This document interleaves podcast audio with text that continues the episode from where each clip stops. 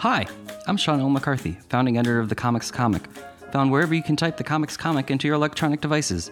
Welcome to Last Things First, the show that asks comedians about the historic lasts and firsts in their lives as their comedy careers have blossomed, from young people with dreams to adult people living those dreams, or still dreaming.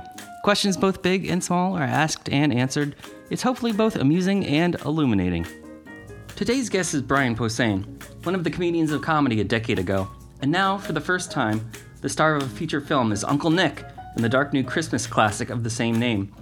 Posehn has produced multiple metal music tracks with the greats of heavy metal, hosted a podcast of adults playing Dungeons and Dragons, and for the past few years has co-written the comic book Deadpool, which has been adapted for a major motion picture coming out in early 2016.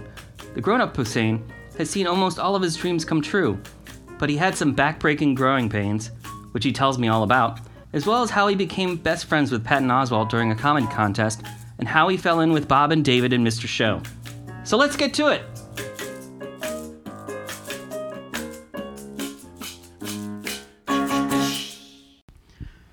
Brian Posehn, thanks for joining me here on the Hey, man, podcast. thanks for having me. So, last things first, you're the star of Uncle Nick. Mm-hmm. When you were a kid having Christmases in Sacramento, did you dream of being a lead actor in a, in a feature film? no, I, I had low aspirations. I, I, I did.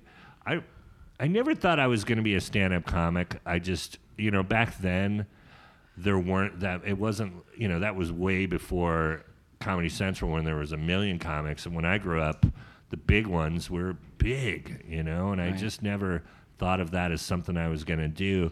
But I remember knowing what a character actor was and finding that appealing. I remember Okay. being What age was that? that- maybe around 10 where I kind of knew what that was and I went, "Oh, that sounds cool." And then I remember seeing sitcoms and I never wanted to be the lead, but I I always remember going, uh well, that looks fun to do like what Jim J. Bullock did, or, you know, to come in and play like a goofy character and then walk out and then have everybody else kind of, Ted Knight carries the show. so you're saying you watched Too Close for Comfort? Yeah, I absolutely did, and uh, that was that was one of those ones where I was like, "What that guy does looks fun." Yeah. And then later on, you know, shows like Cheers, I remember seeing Woody Harrelson and going, "Oh, that's awesome!" You know, I, I remember thinking that would be a fun thing to do, and then I wound up doing that. You know, playing parts like Kevin on Just Shoot Me and all these other things where Right. I, where I didn't have to carry something. How does it feel now to, to carry, carry something?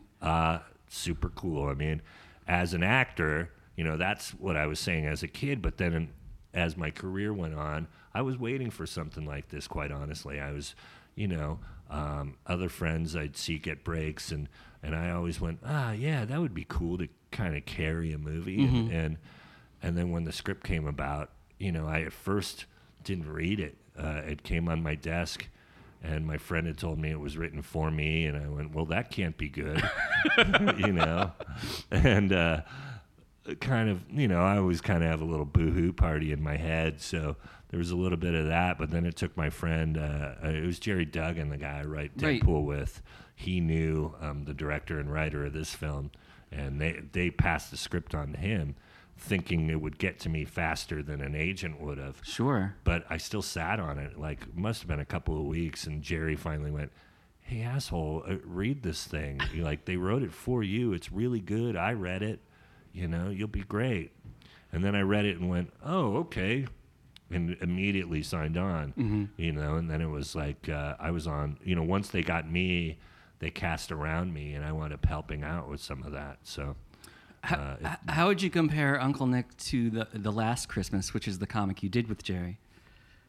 Well, it's definitely uh, I mean, on, on first look, it's kind of anti-Christmas, but I think both of them uh, are redeeming stories. I mean, both of them, you know, you wind up, you know, feeling for both characters, and then also Christmas. uh, They, I, I think, at the end of the day, they're not anti-Christmas films. They're just different, different takes on Christmas. different levels of the apocalypse. One yeah. one is worldwide, one is in a home. right? But it- but, But in, the, end, of the, at the, the- end of Last Christmas, Santa's inspired to carry on. Right. You know, in the beginning, he doesn't want to do Christmas ever again. That's why it's called the Last Christmas. Right. And with this one, you know, this guy doesn't want to be there, and and uh, and then winds up, you know, making connections, and you know, Don't spoil it. yeah, but you know what I mean. It all But going, but going, Yeah. so but going back to when you were a kid, what what was Christmas for li- for you like then? Uh, small. I was uh, raised by a single parent, and I'm an only child. So, and then I, my uh, extended family or my grand, there wasn't a big. We didn't have big crazy Christmases. Um, there would be drama, but it was all smaller scale. You know, it was just my grandma and my great grandma fighting over a pie or some shit. You know, that kind of thing would happen. But uh, it was always on a smaller scale, What- like at my grandma's apartment. What kinds of things did you want f- for Christmas and get? as a kid, you know, I wanted, the, eh, you know, without sounding sad. I, I mean, my mom didn't have a ton of money, so uh, it was always pretty small. And the things I wanted were, uh, I can't really remember. You know, my greatest Christmas gifts have been Yeah. in my uh, later age. You know, it's been my wife buying me like a Gibson Explorer two years ago. Okay. Those are the great ones. You know, the stuff as a kid. I remember one Christmas. This is su- it's I sound like such a dick in this story, but um, well, we didn't talk about content. Am I okay? Is You're some of the words so far? All right. Um, as long as they're words. uh, Actually, noises are fine too. what happened, and I didn't know this. My mom needed help financially one Christmas. Mm-hmm. So she had my grandparents buy me a really nice winter jacket that I really needed. Okay. and uh, I was upset that I didn't get a toy from my grandparents Mm. and instead got this jacket and had a total meltdown. I was nine, but still I I, I d- was I, I did one of those. kind of a dick. And now looking back on it, you know, like oh my poor mom, and I made this big scene. You know, it was just the three of us. It was well, four of us. It was my my grandma and grandpa, and then my mom and I. They came over to our house and brought me this jacket to help her out Mm-hmm.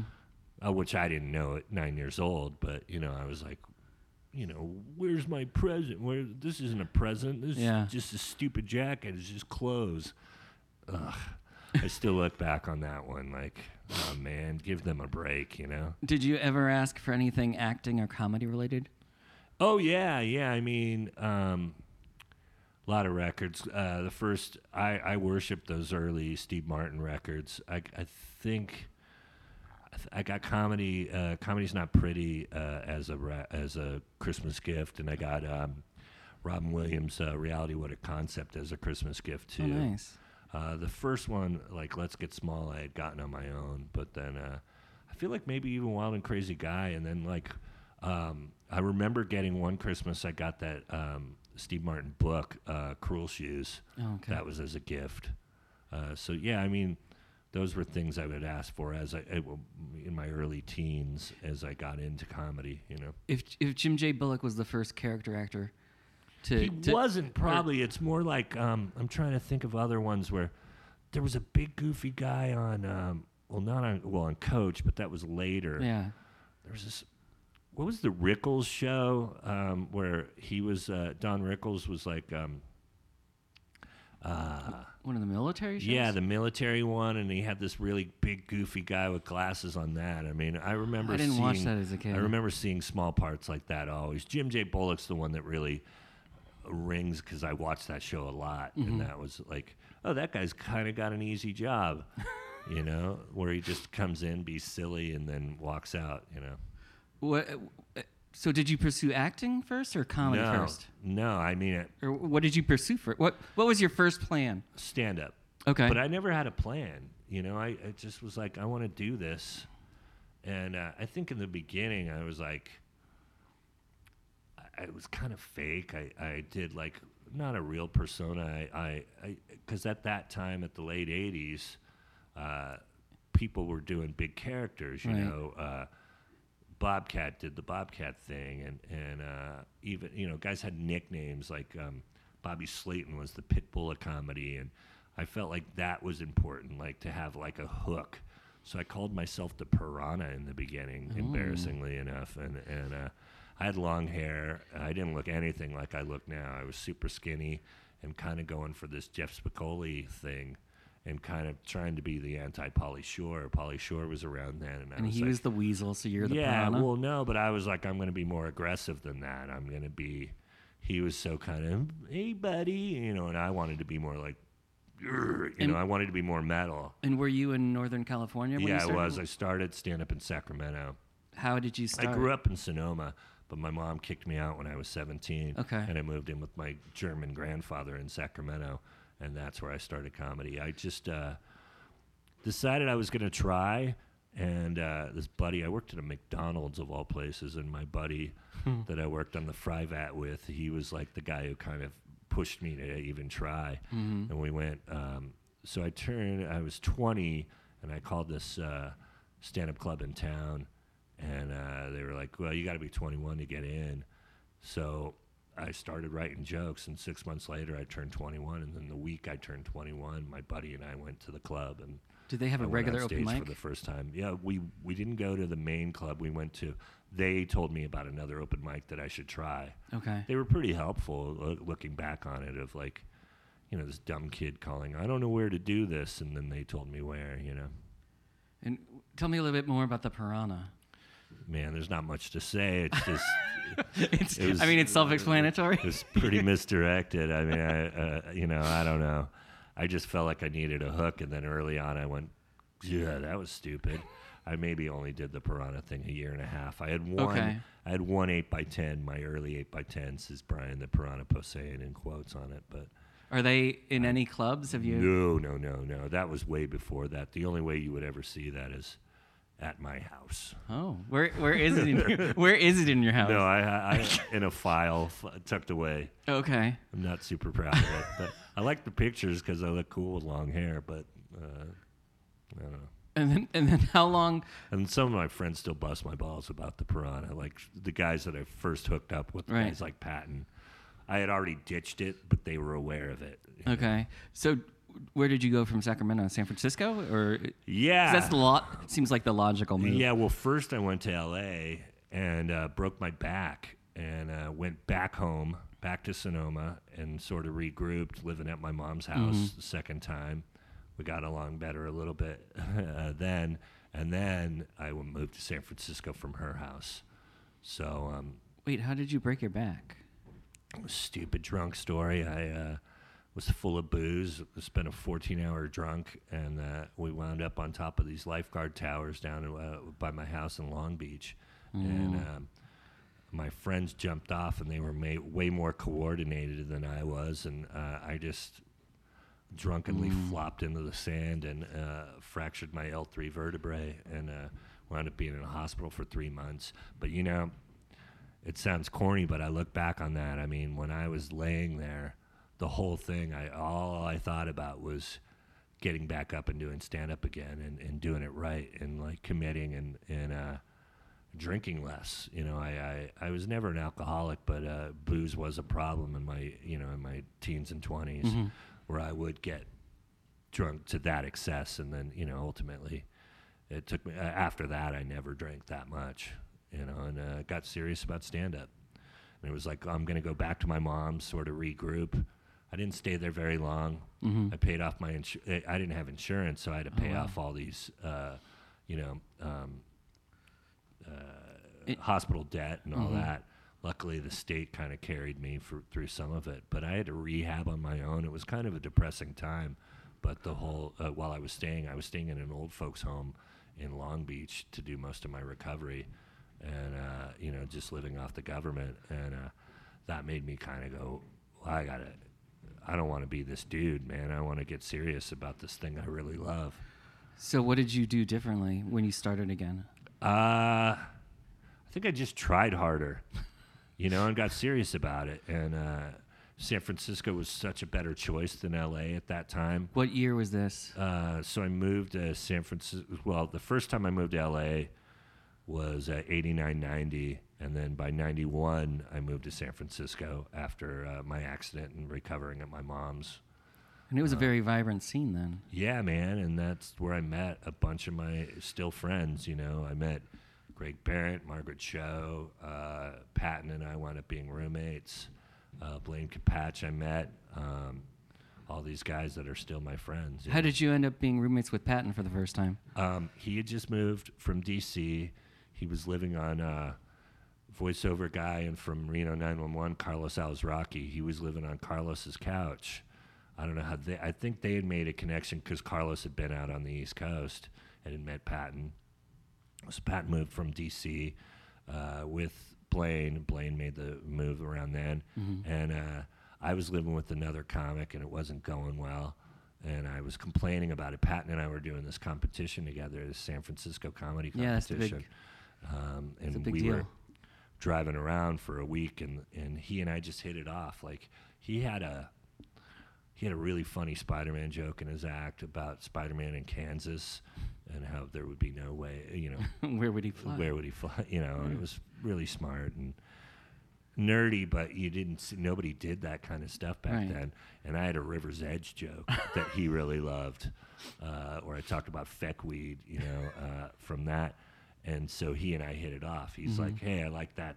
I like that feckweed reference." And I'm like, "Well, your fucking Spider-Man thing's awesome."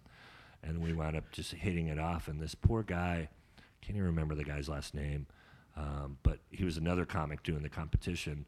He would he had a car, a decent car, so we, he was driving the three of us around for the competition, and he was kind of a well, he was a Christian guy, and he didn't have that much in common with us. And Pat, I feel bad because Patton and I hit it off that week, and we are driving in the back. You know, he and I, Patton and I, are talking about serial killers and all this other twisted shit. Yeah. And you know, the beginning of like John Woo movies and that kind of stuff we were all into. And this poor guy had nothing in common with the, the two heathens in his car On these Uh, road then- trips from night to night. Yeah, and then we wound up moving in together. That was that week where I was like, "Hey, man, I hate my roommate," and he's Mm-hmm. like, "Well, I'm living on Carlos Alazraqui's couch. I got to figure something out." And we wound up finding a place in uh, in the city, and then friends ever since, man. Wow. And how'd you fall in with the Mr. Show guys? That was uh, David Cross 1st Mm-hmm. Uh, David was coming to San Francisco a lot and playing the improv then, uh, which we had. Uh, improv died in San Francisco in like '94, right after I left. That place went belly up, and uh, so I was friends with David first and Janeane and that whole crowd. And then when I moved down here, I met Bob. But I was already a fan because I loved the Ben Stiller show. That came out around the time when David was starting to hang out with us up there. 93, 94. Yeah, and so I came thinking Bob was really funny, and Bob and I, we still are. Both of us are kind of antisocial sometimes, and we're both are socially retarded. You know, amongst our friends, all we we have sort of the same personality. And I met him at there was a Virgin Records in in L.A. And he came up to me because I was wearing a Sub Pop jacket that said "loser" on it, and uh, Bob thought that was funny. And then we started talking, and he, you know, he goes, "I think you know some of my friends." And I was kind of a dick to him, even though I liked him. But I was just like, "Yeah, I know Cross," you know, just not giving up much. And uh, he kind of liked that. Bob liked that I was kind of this uh, curmudgeon already at 23, you know, and Yeah. we've been friends ever since. We both kind of connected where we're like, oh, we don't like people, do we? You know? But then you fast forward to now, and you know you got the gang all back together Mm-hmm. again, and uh, you're all mature. Well, maybe not mature, but you're Right. all I know what you mean. Yeah, you're yeah. all adults now. right. But like you said earlier, you get you feel like you're getting all your Christmas presents as an adult. Yeah, man. I mean, you've done all this metal stuff with big metal yeah. band heroes. Things have worked out. writing writing the comic book Deadpool, which is now going to be a huge motion picture. Right. Uh, it's been cool, man. You Playing know, but, Dungeons and Dragons and but it sort of organically happened where all my interests sort of paid off you know? Um, there isn't really much. I haven't done anything with wrestling but other than that you know i mean the, of all the things i'm into i've gotten to you know mess around with comic books horror movies uh, you know um, what am i oh heavy metal i mean I've gotten to dabble in Right. all that stuff. If if I get to go on WWE and uh, uh, destroy the Undertaker, that then I'll then I'll quit. that'll be everything that I love. You've been able to to to make it through a boom, a, bu- a bust, and now we're in another comedy boom period. Uh-huh. What have you What have you learned about about where comedy is, or what do you think comedy is at now? Since you've been through a boom and bust period, I don't know. I mean, I don't really ever think about everybody else. you know, I don't. Um, no, it's a it's a natural thing. Uh, I mean, I, I love my place. I love that 20 years in, I have fans, and or it's more than 20 years. I mean, I've been doing. Oh God, I didn't want to think about how many years I've been doing it, but I love my place in the stand-up world, and and uh, and I love that stand-up. It is, uh, yeah, it's not just a boom. I feel like now it's it's considered. You know, it's like a form of entertainment and, and it was kind of struggling at one point but i feel like now it's not going to go anywhere if that makes sense you know what i mean I mean, it was just ten years ago that you did Comedians of Comedy tour, right when it was pretty kind of unique and revolutionary to be going to these rock clubs. hmm But now there's comedy everywhere. right and there's huge comedy stars and stuff that uh, you know people hadn't played like madison square garden since the 80s and now all my friends are doing it it's Yeah. crazy you know how how popular stand-up is So uh, I usually wrap by asking each of my guests, "What's?" I guess for you, I'll ask, "What's either the last great advice you've received, or, or the first thing that that you tell somebody who they look at your resume and they go, "Man, how do you make all your childhood dreams come true?" um, Whether or not you get wrestling checked off on the list, how do right. Well, the the advice I give to starting stand-ups is, uh, you know, commit, man. It's like getting good at anything. You know, if you want to be a good guitar player, you got to play every day. You know what I mean? It's like any. It's it, to me, it seems like obvious advice, but I don't think people think of it that. Way, you know, um, I look back on the I don't think I'd be where I was if I didn't have the obsession period where I got really obsessed with stand up. And then I also value uh, what my friends brought, to, or being friends with the clique I was friends with, to me, helped me get to where I am. I mean, you know, the obvious ways of, you know, Bob and David hiring me, but it also being friends with a guy like Patton Oswalt makes you try harder, you know, because that guy's never been anything but driven, you know, and I I wasn't always, you know, part of it's being a stoner, and you know, there's the other part of me just not caring half the time. But being around somebody like that is going to make you try harder in life, you know. Yeah. Well, Uh, so I always tell people to be, Yeah. you know, find yourself around funny people, and then get up on stage all the time and write all the time. well, Brian, thank you for sharing some time with me and Thanks, sharing man. everything uh, on Uncle Nick. Oh yeah, yeah, really appreciate it. right on man.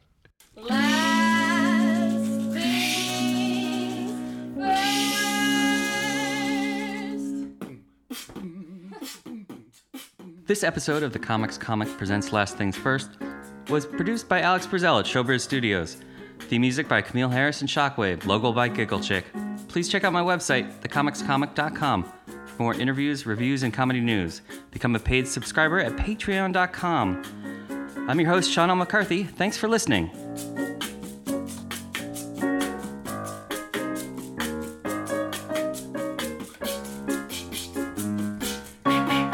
Last things first. Last things first.